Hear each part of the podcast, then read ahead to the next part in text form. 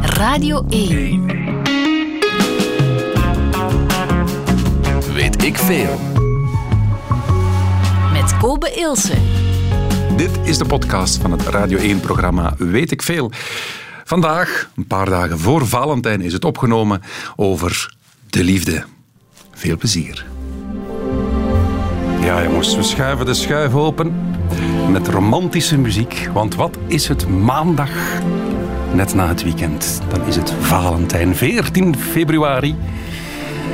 En dan denken we, ja, moeten we daar eens niet over praten met bijvoorbeeld een uh, topseksuoloog en relatietherapeut, Wim Slapping. Goedemiddag. Goedemiddag. Hou je van die romantische muziekjes of zeg je, oh man? Um, oh, ik, ja, ik weet niet als ik zelf altijd de meest uh, romantische mens ben, of toch op die manier. Uh, ik hou van rituelen, hè. Uh, ja. het moeten altijd jouw rituelen zijn en niet opgelegde, vind ik. Dus eigenlijk moeten we de muziek gewoon... Ja, ja. doe maar. Valentijn, ga jij het vieren? Wij proberen dat eigenlijk niet te vieren. Je probeert dat niet te vieren? Uh, om, ook wat ik net gezegd heb, uh, ik vind het met mijn vriendin uh, veel belangrijker dat wij proberen nu en dan iets Valentijnsachtigs te doen. Mm -hmm. omdat de essentie van Valentijn voor mij is dat je als koppel of als je nu met één of meerdere partners bent, dat maakt eigenlijk niet uit, maar dat je wel tijd maakt voor elkaar om iets fijn te doen. Hè. Elke dag zou Valentijn moeten zijn. Oh, ja, dat is, dat natuurlijk wel. Druk? Ja, dat is wel veel druk, vind ik. Ja, okay. uh, want soms ben ik alleen op reis of iemand anders ook. Uh, of heb je misschien daar geen, geen tijd voor. Maar ik denk wel dat onze taak is in een relatie om te, uh, erin bestaat om proberen de best mogelijke vorm van onszelf te zijn. Niet altijd, maar wel vaak genoeg. Ja, oké. We gaan een uurtje praten, niet alleen maar over cadeaus voor Valentijn, maar ook gewoon over een realistische blik op een relatie en de liefde. Uh, Wim, ik ga me wel excuseren als je niet van die slijm houdt, want hm? qua muziek hebben we ons repertoire wel een beetje aangepast aan de sfeer van de dag. Fijn dat u luistert naar Weet ik Veel. Goedemiddag. Buonasera, signorina, buonasera. It is time to say goodnight to Napoli. Though it's hard for us to whisper, buonasera. With that old moon above the Mediterranean Sea. In the morning, Senorita will go walking where the mountains help the sun come into sight. And by the little jewelry shop, we'll stop and linger while I buy a wedding ring for your finger. In the meantime, let me tell you that I love you. Buonasera, senorina, kiss me goodnight. Buonasera, senorina, kiss me goodnight. But do that, do that, do that, but bona body, bona do la ba do do Buonasera, senorina, buonasera. It is time to say goodnight to Napoli. Though it's hard for us to whisper, Buonasera, with that old moon above the Mediterranean Sea. Mm, in the morning, Senorita, we'll go walking where the mountains help the sun come into sight. And by the little jewelry shop, we'll stop and linger while I buy a wedding ring for your finger. And in the meantime, let me tell you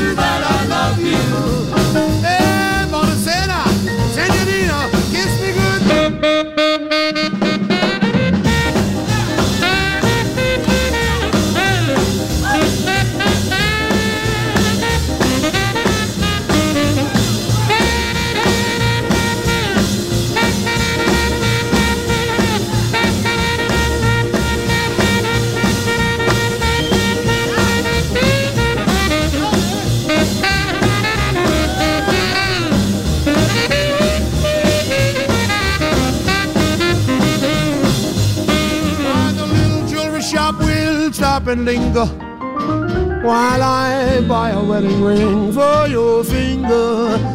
In the meantime, let me tell you that I love you. Buonasera, senorina, kiss me goodnight. Goh.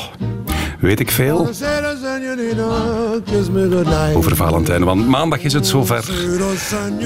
Met Wim Slabbink in de studio en met Buonasera van Louis. Prima. Ik ben nu tien jaar getrouwd met mijn vrouw. Sinds vorige maand. Vorige maand waren we tien jaar getrouwd. Ja, daar was ik heel blij mee. Ik zie ze nog altijd even graag. Het geheim van een goed huwelijk, dames en heren, is communiceren. Zo weinig mogelijk communiceren. Klopt. Klopt dat, Wim Slamming? Ehm, als je de goede vragen stelt aan die partner wel, denk ik. Eh, als dat dat is, ja, absoluut. Laten we beginnen bij het begin. Maandag vieren we dus Valentijn. Wat is dat eigenlijk, Valentijn? Is dat ooit uitgevonden? Is dat een historische dag? Van waar komt dat? Het is, ehm, we weten er eigenlijk niet zoveel van over Valentijn. Eh, ten eerste, als het gaat over de heilige Valentijn, dan heeft hij officieel geen heilige dag meer. Dus ze hebben die eigenlijk afgevoerd, omdat er Oei. te weinig ja, over Ah, dus bekend was. 14 februari is niet de... Nee. Nee. Nee? Ja. Oei. Er zijn twee mogelijke Valentijnen ook. Dus daar, en eigenlijk van die twee Valentijnen weten men eigenlijk niks. Maar er is wel een tijd geweest dat men eh, een van die twee Valentijnen dan als heilige verklaard heeft. Maar dat is dus weer afgevoerd geweest. Maar er is wel, in de, ten tijde van de Romeinen, was er een heidens feest. En men vermoedt dat Valentijn daar eh, uit voortgekomen is. Hè. Nu, dat was ook een, een vruchtbaarheidsfeest, dus dat houdt er een beetje... Hè, eh, dat, het ligt een beetje in dezelfde lijn. Maar wat is het grote verschil? Dat heidensfeest, dat Lupercalia heette, dat was eigenlijk een feest dat diende om mensen die alleenstaand zijn bij elkaar te brengen door loterij. Wacht. Door de loterij? Ja. Dus eigenlijk was het een feest om singles bij een, soort Tinder avant la lettre. Zo kan je het zien, ja. Lotje trekken en partner vinden. Dat is niet zo romantisch, Wim. Nee, dus eigenlijk is uh, ja, de oude rituelen rond Valentijn zijn absoluut niet romantisch. Integendeel, ze gaan druisen in tegen alle romantische waarden. Uh, Ah. ja. En Uh, waarom werd die Valentijn dan zo het symbool van, van de liefde? Uh, waar geld gemoeid is, kunnen uh, dingen wel een keer veranderen. En uh, wat gebeurde er de laatste eeuw, jaren 80, jaren 90? Uh, ja, opkomst van nieuwe feestdagen. Hè. Wij hebben ook een Halloween ondertussen, dat was er ook nog niet. Ja. Valentijn is er ook gekomen. En dan is er eigenlijk een enorme commercialisering gekomen van het Valentijnsgegeven. Waar het opeens bon ton werd om op die dag de liefde met uw partner te vieren. Ja. En dat ook te tonen door iets te geven. Dus het is een beetje wat uh, de kerstman...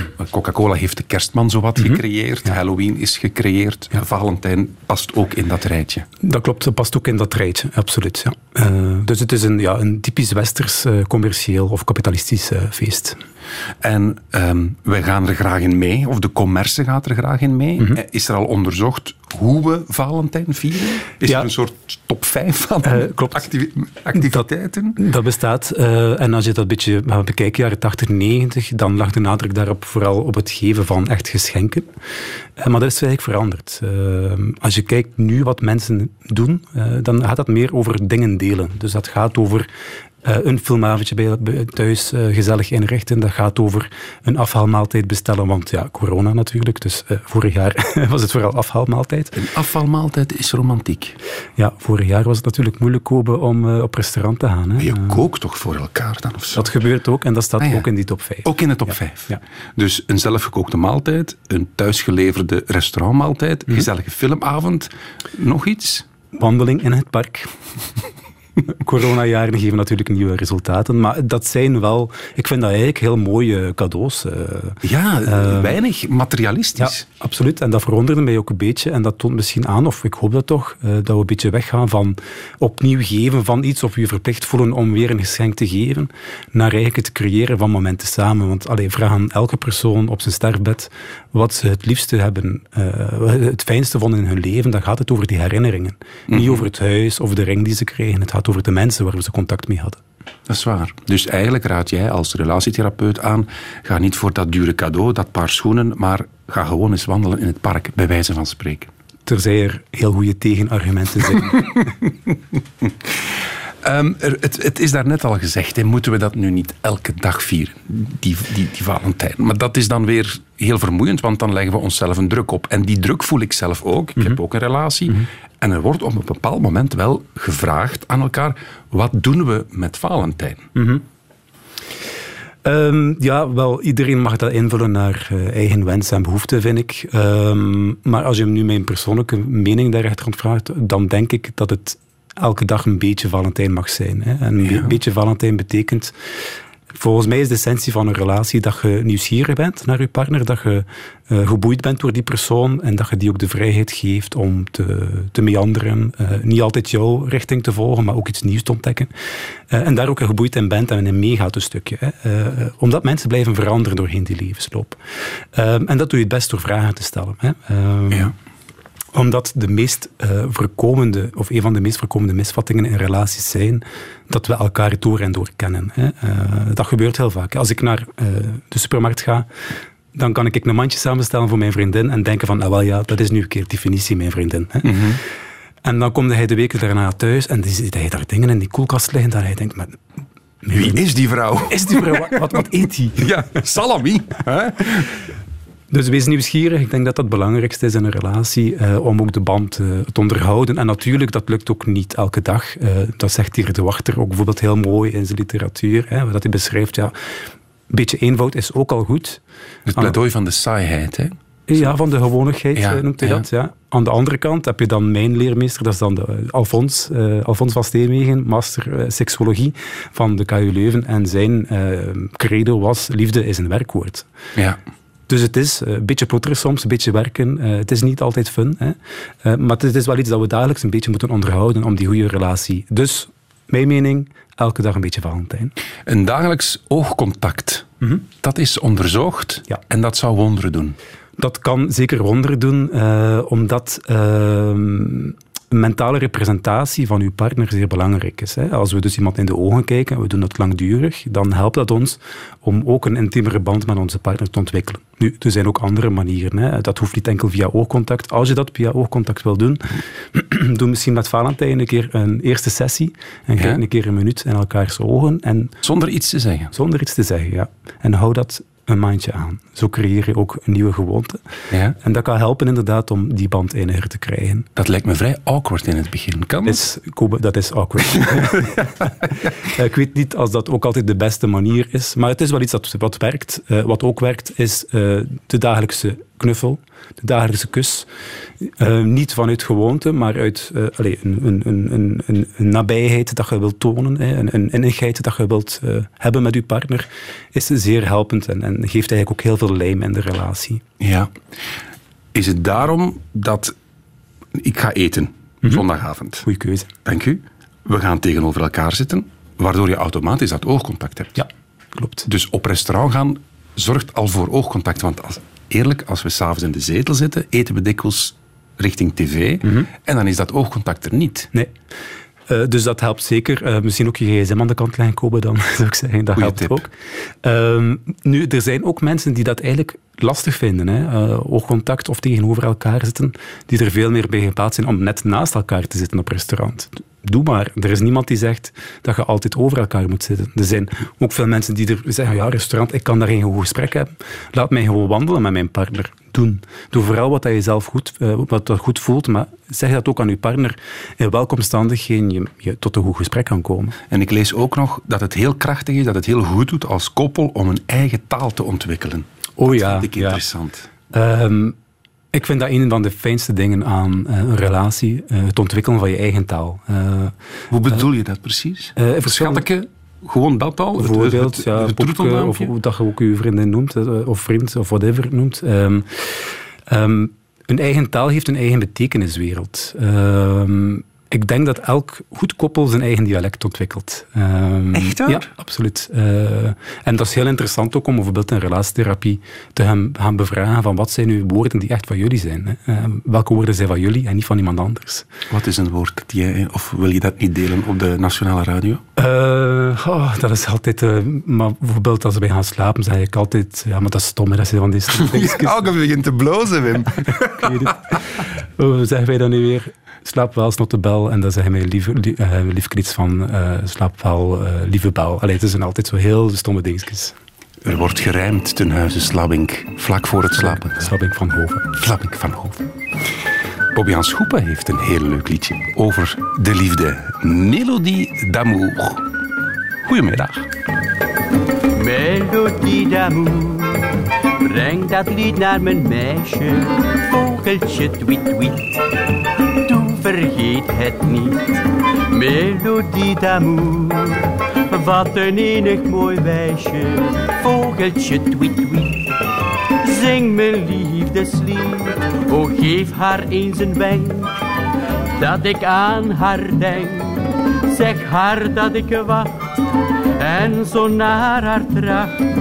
Breng ons weer bij elkaar, ik verlang naar haar. Och, vlieg toch vliegensvlug, kom met goed nieuws terug. Maak mijn hart o zo blij en breng haar weer bij mij, bij mij. Melodie d'amour, breng dat lied naar mijn meisje. Vogeltje tweet tweet, doe vergeet het niet. Melodie d'amour, wat een enig mooi wijsje. Vogeltje tweet tweet zing mijn liefdeslied.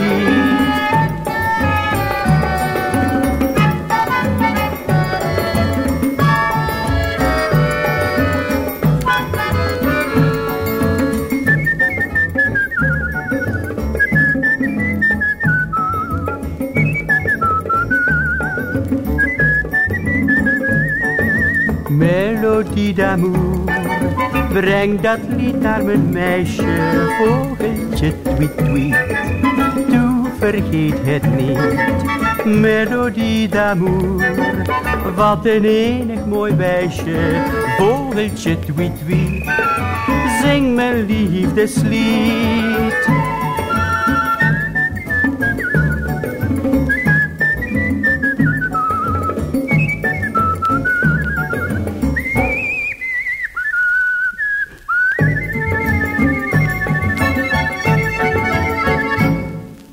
Dank u wel, Bobby Schoepen, met Melodie d'Amour. En weet ik veel over Valentijn, maar laat ons dat vooral opentrekken ook naar relaties en verliefdheid met Wim Slammink, eh, seksuoloog en relatietherapeut. Want maandag is het natuurlijk 14 februari, is het Valentijn. Beste Wim, ehm, elke relatie, of toch, nee, ik mag niet veralgemenen, maar toch heel veel relaties beginnen met een verpletterende verliefdheid. Kunnen we daar eens op, op focussen? Verliefdheid. Want daar begint het dikwijls. Wat is dat?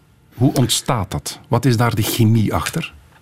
Verliefdheid ehm, is iets dat ontstaat uit eh, aantrekking, eh, uit lust. Dus je kunt iets aantrekkelijk vinden of fijn aan iemand en dat kan onder, allee, uiteindelijk gaan resulteren in een verliefdheid. Maar dan kan je je natuurlijk vragen, maar wat is dat dan juist, die verliefdheid? Wat gebeurt er dan eigenlijk bij ons?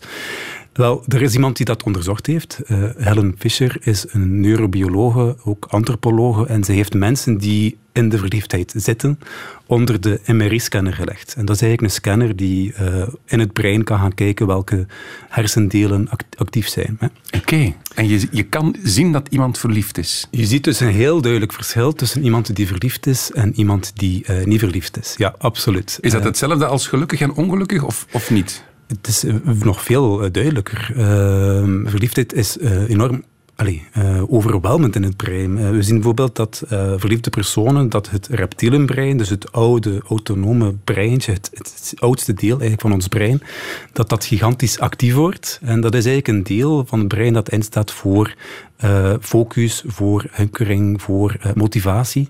Ja. En die gaan eigenlijk volledig on fire gaan. Hè, en die gaan heel veel gelukshormonen hè, gaan projecteren op de partner waarop dat je uh, lustgevoelens hebt. Dus verliefdheid is effectief een soort ecstasy-pil dat iets triggert in je hoofd waardoor je euforisch wordt. Meer een cocaïnepil. Cocaïne? Uh, ja, uh, omdat co cocaïne gaat specifiek leiden tot het release van dopamine. Mm -hmm. uh, dus dat is een beetje het terugshormoon of het beloningshormoon in ons brein. En, en anderzijds ook adrenaline gaan stimuleren. En adrenaline, adrenaline zorgt ervoor dat ons hart in onze keel zit bijvoorbeeld, dat we hyper staan. Hè. Um, en het grote verschil met cocaïne dan en verliefdheid is dat de verliefdheid nog veel feller is dan cocaïne. Uh, dus op het moment dat je cocaïne, cocaïne snuift, gebruikt, zit dat in je brein en gaat dat afvuren. Een keer dat dat uitwerkt, verdwijnt dat, hè, ja. dat effect bij verliefdheid blijft dat maar vuren. Ja. Dus het is een drugsfeestje dat eigenlijk niet stopt. Ik heb dat ooit in het huis bij Erik Koens, mm -hmm. lang geleden in het eerste mm -hmm. seizoen was ik daar te gast. En ik heb toen de quote gegeven, ik vind verliefd zijn niet leuk. Mm -hmm. Dat was in mijn vrijgezellenperiode. Ja. En toen vond ik dat ook echt niet leuk. Dat heel goed. Uh, ja, dat is voor... is zo'n overweldigend gevoel. Ja. Ik, ik, ik, ik, zou mijn job opgegeven hebben. Snap je? Je, je bent irrationeel bezig. Maar dat klopt, dat is puur chemie dan. Ja, uh, ja dat is zo, allee, zo bedwelmend, die verliefdheid, dat je niet meer in staat bent om te werken, je vriendschap te onderhouden. Mochten wij allemaal permanent verliefd zijn, ja, dan sterven wij allemaal over vier jaar, denk ik. uh, Dus ik denk dat iedereen die dat gekend heeft, uh, verhalen weet waar dat ze nachten hebben doorgestoken, misschien de auto genomen hebben uh, om, om 24 uur te gaan rijden, om daar nog zes keer te gaan vrijen, bij wijze van spreken. Ja. Dus uh, ja, het brein, brein, wordt eigenlijk volledig irrationeel en, en ook alle delen in uw brein die um, met beoordeling te maken hebben, um, gaan enkel de positieve beoordelingen mogelijk maken. Dus niet liefde maakt blind, maar verliefdheid maakt blind. Klopt, ja. Het is uh, de verliefdheid die blind maakt, uh, niet de liefde. Ja. En ik leer ook dat het niet liefde op het eerste gezicht is, maar lust op ja. het eerste gezicht. Ja, dat klopt ook. Uh, dat is een grote misvatting. Uh, en dat is natuurlijk iets dat een beetje love at first sight is. Een beetje die Disneyficatie zo van, eh, van de romantiek. Um, maar eigenlijk komt het erop neer dat we inderdaad eerst en vooral aantrekking voelen naar iemand. Dus lust. En als we dan die lust gaan uh, inzetten als strategie om, om, om, om contact aan te gaan, om een beter leren te kennen, kan dat resulteren in verliefdheid. Dus je hebt eerst lust, dan kan een verliefdheid ontstaan, of niet, kan ook niet ontstaan. En daarna komt dan de liefde. Terwijl er zijn ook best wel wat koppels die zeggen: ja, eigenlijk zijn wij nooit verliefd geweest op elkaar en ja. toch zijn wij een zeer sterk koppel. Dus het, het ene mm is niet altijd het gevolg van het andere. Dat merk ik ook in mijn praktijk en daar ligt ook nog een taboe op. Uh, Hoezo? Ja, dat uh, mensen die die verliefdheid niet, niet hebben gehad, ergens veronderstellen dat dat betekent dat ze niet in de goede relatie zitten of dat andere mensen denken dat ja, als je dat niet kent, dan is dat toch niet goed. Mm -hmm. Terwijl als je dan gaat kijken naar... Er is bijvoorbeeld onderzoek geweest bij um, Indische koppels. Hè, en Indische koppels, daar is er meer uh, gebeurt meer dat mensen gearrangeerd samenkomen. Ja. En blijkt uit dat onderzoek dat als je kijkt naar het geluksniveau van die koppels, hè, dat die na twee à vijf jaar hè, op het niveau komen van de koppels die getrouwd zijn uit romantische overwegingen. Och. Ja. En als je wat langer gaat kijken, dan blijven, gaan die gearrangeerde koppels zelf een hoger geluksniveau halen dan de romantische koppels. Dus de aanname dat verliefdheid noodzakelijk is voor een goede relatie, kunnen we gewoon het vuilpak in gooien. Uh, ja. Verliefdheid uh, gaat over lust, aantrekking, uh, maar het gaat niet over de liefde. Is het een pleidooi voor gearrangeerde huwelijken? Ik ben natuurlijk member of Blind Getrouwd, hè, dus ja? ik zit in dat proces. Ik denk wel dat we um, ook wel wat rationeler naar de liefde mogen kijken. En zeker als het gaat over liefde en niet over verliefdheid, is wel rationaliteit wel uh, belangrijk. Uh, er is bijvoorbeeld die mythe dat we denken dat er ergens een ware rondloopt. Uh, ten eerste, er zijn meerdere prinsen of prinsessen op het witte paard. Mm -hmm. Kan je daar een getal op kloppen? nee. hoe meer dat je er leert kennen, hoe meer dat er kunnen zijn. Want de essentie van, denk ik, van, van goede relatie onderhouden, is dat je goede relationele skills hebt om die relaties te navigeren. Je kunt met verschillende persoonlijkheden, verschillende mensen een goede relatie uitbouwen. Maar daar is wel belangrijk dat je weet wat dan van belang is en hoe je dingen aanpakt. Dat je niet van elk uh, klein dingetje een punt maakt. Dat mm -hmm. je mhm. niet constant loopt te klagen, dat je misschien nadenkt in complimenten in plaats van verwijten. Dat zijn dingen die helpen aan relaties vooruitstuwen. Um, even terug naar die verliefdheid. Dus die, je hebt die dopamine en die adrenaline rush. Mm -hmm. hoe, lang, hoe lang gaat die mee? Hoe lang denk je? Goh, um, ik heb al beide ervaringen gehad. Al heel kortstondige, heel heftige verliefdheden. Maar ook wel, de relatie waar ik nu in zit, kan ik nog wel eens een opstoot hebben van ja. echt groot verlangen. En, en die, die kriebels, die verliefdheid. En we zijn nu 2,5 jaar samen. Dus ik, ik, kan daar moeilijk voor mezelf een, een, een duidelijke lijn trekken. Ik denk dat je een beetje aan het uitbollen bent uit die verliefdheid. ik hoop dat ze niet luistert. uh, dat is ook niet erg. Hè. Uh, dat, is, uh, dat is mooi, uh, maar je zit in transitiefase, denk ik. het duurt, als je dan opnieuw in dat onderzoek van Fischer blijkt dat dat inderdaad kort kan zijn, maar dat het tot 24 maanden ongeveer vaak duurt. of ah, kan duren. Dus wij zijn dan al over tijd. Ja, dat is niet erg. Niet nee. ervan, zou ik zeggen. Dus uh, het, is, het is wetenschappelijk bewezen dat, dat die verliefdheid, dat chemisch proces ja. in je hoofd, na 24 maanden uitgewerkt is. Die lijn kook is weg. ja, uh, die dopamines kunnen niet blijven komen. Hè. Uh, ondertussen haal je heel veel plezier en genot misschien uit andere dingen van je relatie. Niet enkel uit die lustgevoelens, maar ook uit, uit andere aspecten. Wel, dat was mijn vraag. Wil dat zeggen dat de lust dan ook automatisch verdwijnt? Dat is wel een feit. Uh, nu, het is moeilijk als het gaat over relaties, seksualiteit, om in feiten te spreken, omdat we daar niet alles over weten. Maar als ik zie uh, in mijn praktijk, uh, uit wat ik geleerd heb, het is zo, denk ik, dat in romantische relaties het verlangen sowieso vermindert als de relatie langer wordt. Dat hoeft geen probleem te zijn, maar het is wel een feit. Hè. Dus blijven spontaan verlangen naar elkaar, uh, dat gaat niet. Hè. Uh, die verliefdheid heeft ook een doel. Het zorgt ervoor dat we heel veel seksuele contacten hebben, waardoor we natuurlijk makkelijker een kind op de wereld brengen. Dat is een beetje het evolutionaire patroon dat daarachter schuilt.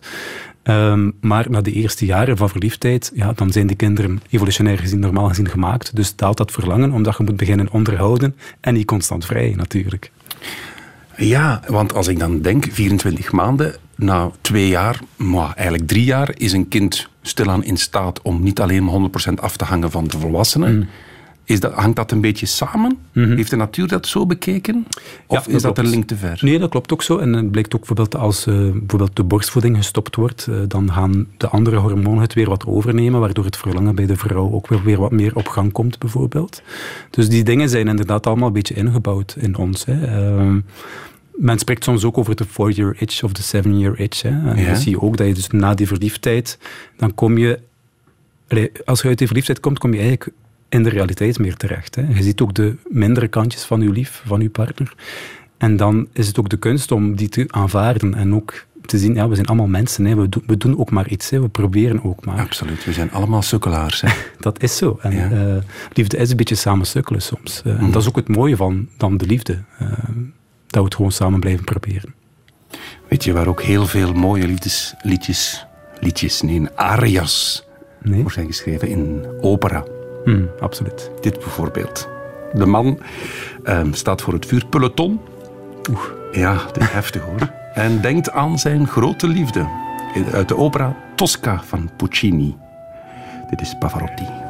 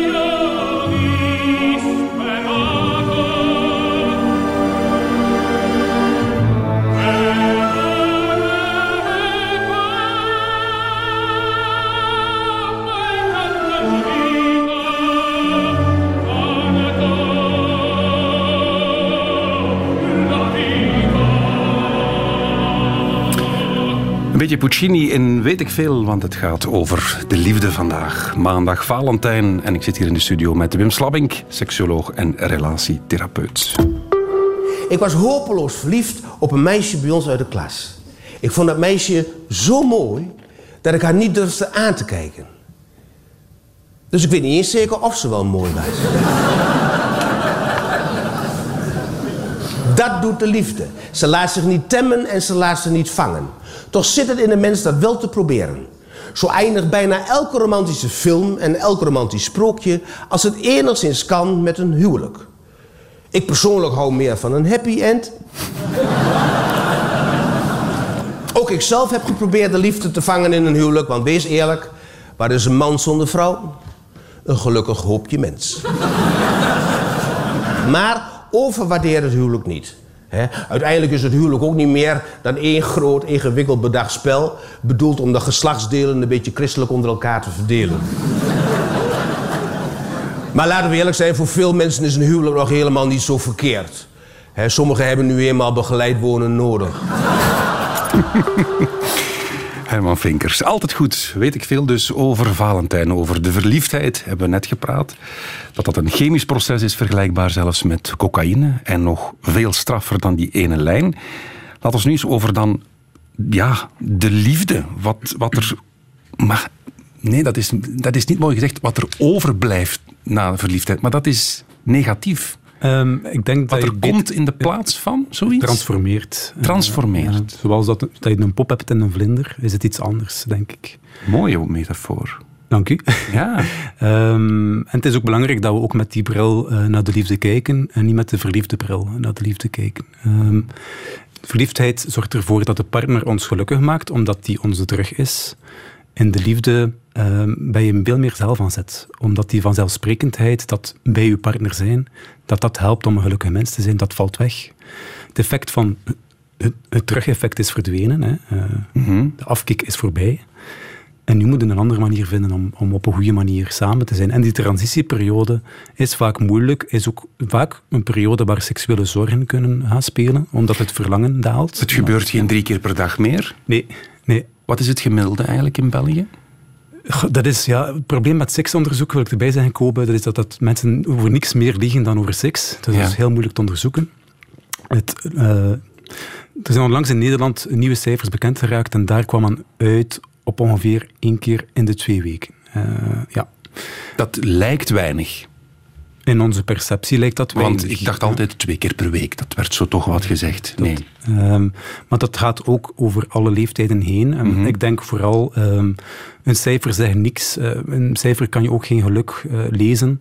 Het gaat erover wat voor jou en jouw partner en voor jullie beiden als koppel als goed aanvoelt. Ja, maar ga je als seksuoloog aanraden om toch die fysieke intimiteit te blijven opzoeken? Omdat dat toch, merk dat zelf ook, als, je, als, het, als de daad is gebeurd, om het even gewoon heel droog te zeggen, je groeit wel naar elkaar toe. Zeker. Dat, dat zorgt wel voor wat ja, hormonale intimiteit Dat is ook zo. en Eh, geestelijke verwantschap.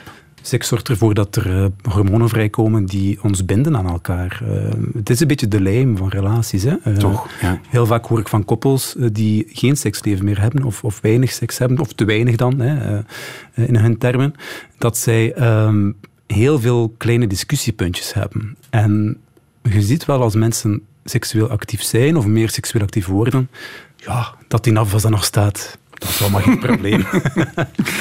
Ja. Dus er wordt veel meer gedoogd, eh, er wordt liefdevoller opnieuw naar elkaar gekeken. En ik denk wel, ja, seksualiteit gaat die hormoontjes die we in de verliefdheid kennen een beetje weer naar boven brengen. Hè. En maakt dat we dus ook weer onze partner wat meer kunnen appreciëren, eh, dat we meer kunnen hebben. Dus het is wel een, een korte boost voor de relatie. Het is een boost, maar het is niet noodzakelijk. Niet noodzakelijk. Eh, Er zijn koppels die seksloos zijn, die, die perfect gelukkig door het leven gaan. Als dat hun keuze is om geen seks te- meer te hebben. Eh, Er zijn mensen die pijn hebben bij seks bijvoorbeeld, of die, eh, die, waar het gewoon niet mee gaat. Hè.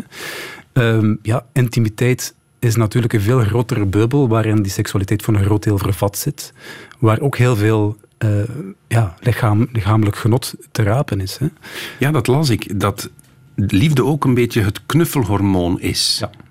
Verliefdheid is seks, is die, is die, die, die lust.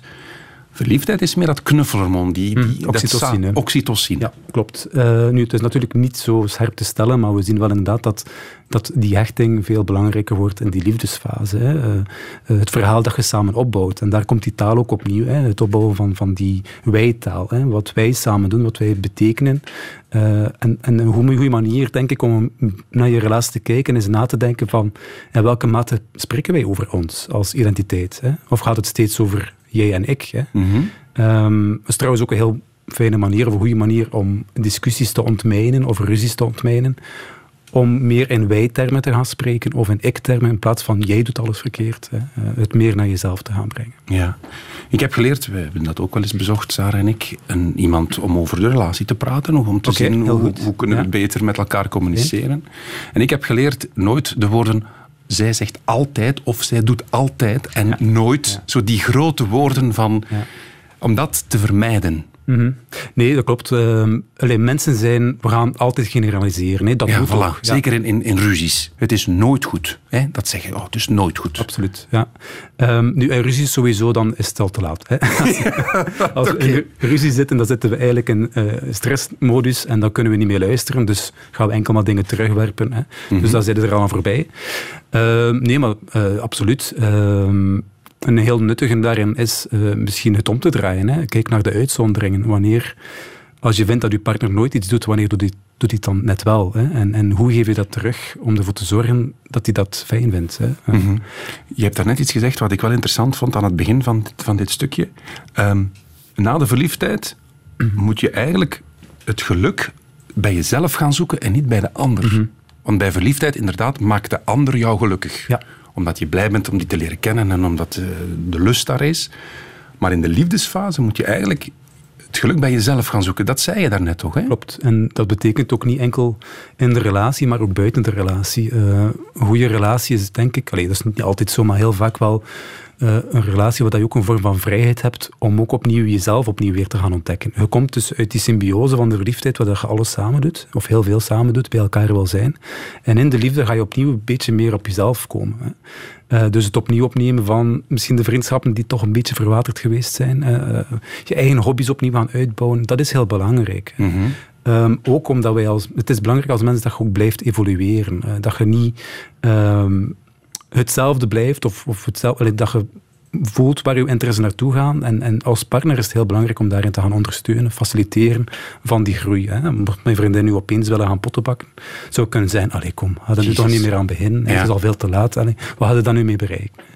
Eh, nee, dat ze maar doet, eh, absoluut. Eh, Ja. En dat ze er veel plezier en genot uit haalt. En dat Ook al voor- zorgt dat voor minder vrije momenten samen. Die zaterdag die dan, die dan aan de pottenbakkerij opgaat en niet aan jou. Als je daar een gelukkiger mens van wordt, dan zal dat ons misschien wel helpen om, om, om net wel samen te blijven. Ehm, allee, ik denk dat een relatie altijd baat heeft om, om kansen te hebben, om kansen te grijpen. Dus allee, zelf ook dingen, zelf te kunnen groeien, als koppel te kunnen groeien. Probeer niet te veel te denken in beperkingen. Mijn, pa- mijn partner mag dit niet, want, hè, of, of ik hou niet van dat van mijn partner, want laat die een mens maar doen. Er zijn andere dingen dat je- die wel misschien wel fijn zijn om samen te doen. Focus daar dan op. Valentijn wordt het feest van de romantiek genoemd, maar eigenlijk liefde slash relaties is niet romantisch. Dat is eigenlijk een soort afspraak dat je met elkaar hebt. En romantiek fietst daar wel eens rond en door. Maar de relatie op zich is eigenlijk echt een verstandshouding met elkaar. Hè? Klopt. En daarin hebben de gearrangeerde koppels dan natuurlijk een streepje voor, omdat ja, die tuurlijk. Samenkomen uit... Allee, zij weten vanaf dag één, ja, dat zal hier wel werken worden. Hè.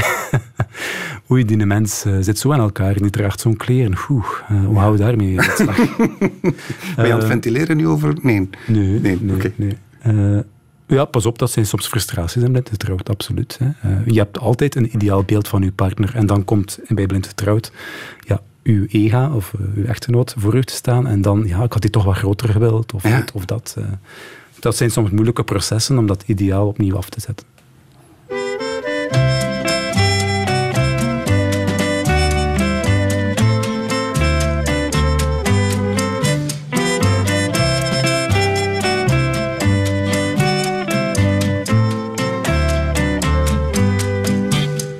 Ta mère t'a donné comme prénom salade de fruits.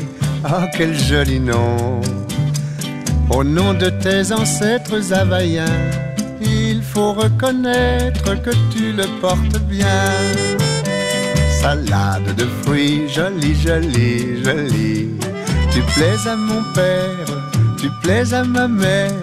Salade de fruits, jolie, jolie, jolie. Un jour ou l'autre, il faudra bien qu'on nous marie.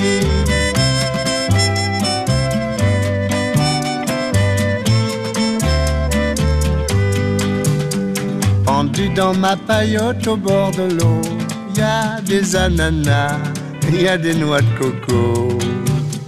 J'en ai déjà goûté, je n'en veux plus. Le fruit de ta bouche serait le bienvenu. Salade de fruits, jolie, jolie, jolie. Tu plais à mon père, tu plais à ma mère. Salade de fruits, jolie, jolie, jolie. Un jour ou l'autre, il faudra bien qu'on nous marie.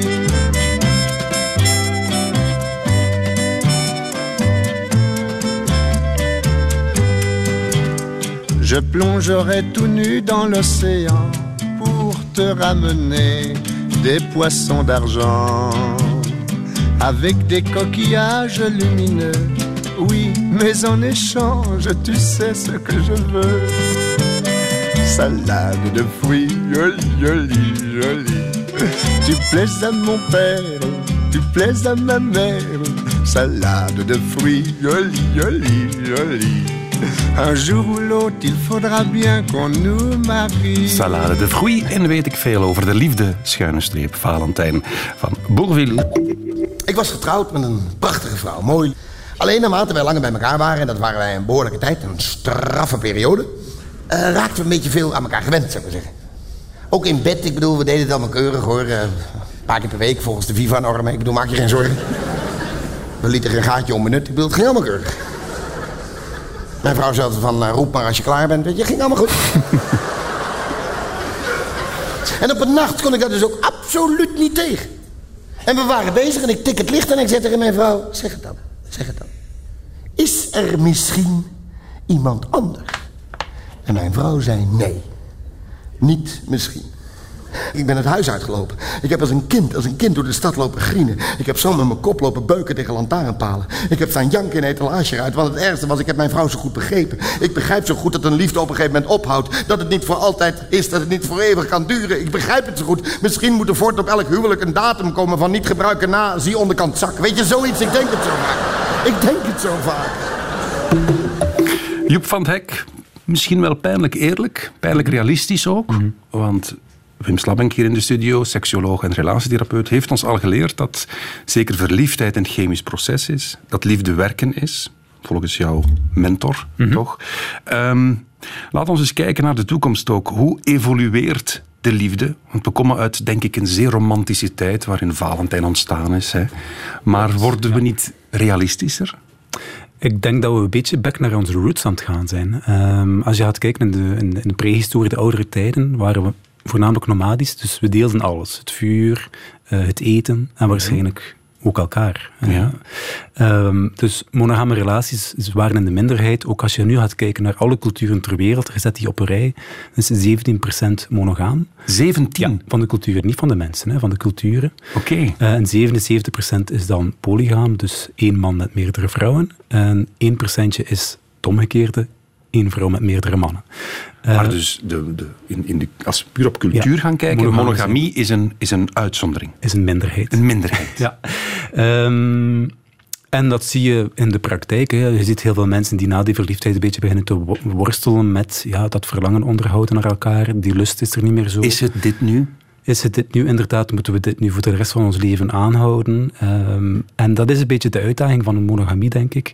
Ehm, ja, je creëert eigenlijk een zeer veilig nest, je bouwt samen iets, je maakt misschien kinderen samen. Dus heel veel zit op die veiligheid gericht. Maar elke mens, of heel veel mensen, hebben toch ook nood aan avontuur, aan prikkels, aan nieuwigheid. En ehm, Esther Perel, een zeer bekende relatietherapeut, valt, vat dat heel mooi samen in de, in de quote. kan, je verlieven, kan je verlangen naar iets wat je al hebt? En dat is een hele goede om te beseffen, ja, dat is niet zo evident. Hè? Als je twintig jaar met iemand samen bent, ja, hoe verlang je daar nog naartoe? Dat heb je eigenlijk al.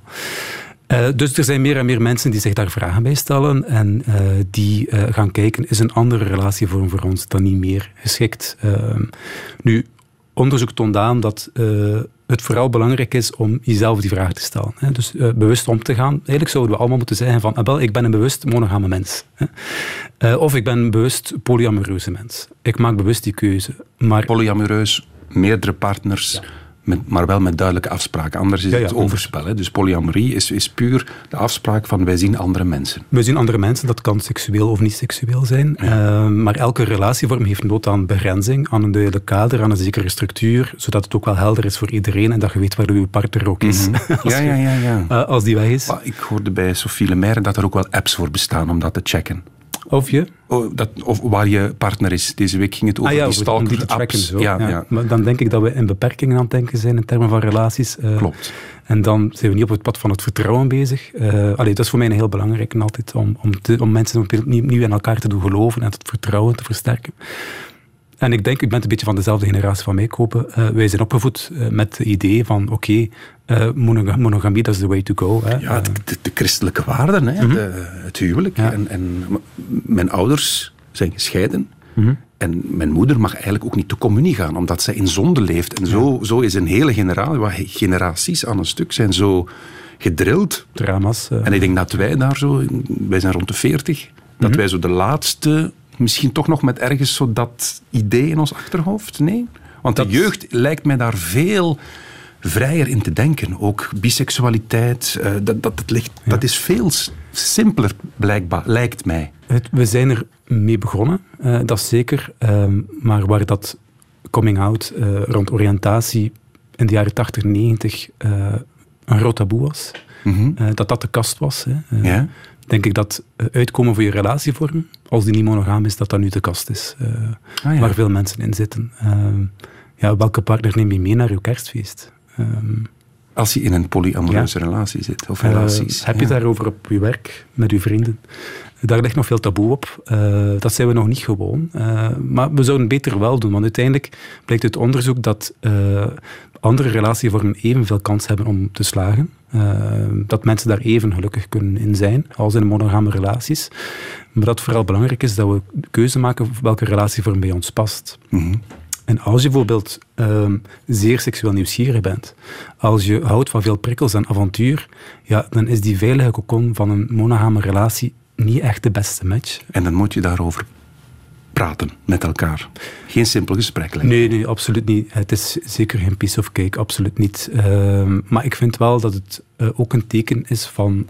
Uh, het kan ook sterk zijn als mens, als koppel, om daar net wel om te spreken. Omdat je dingen... Allee, er is niks zo erg als vreemd gaan, denk ik. Hè. Mm -hmm. in, in, de duik dan met iemand anders seks hebben en het maar verbergen omdat je in een monogame relatie zit.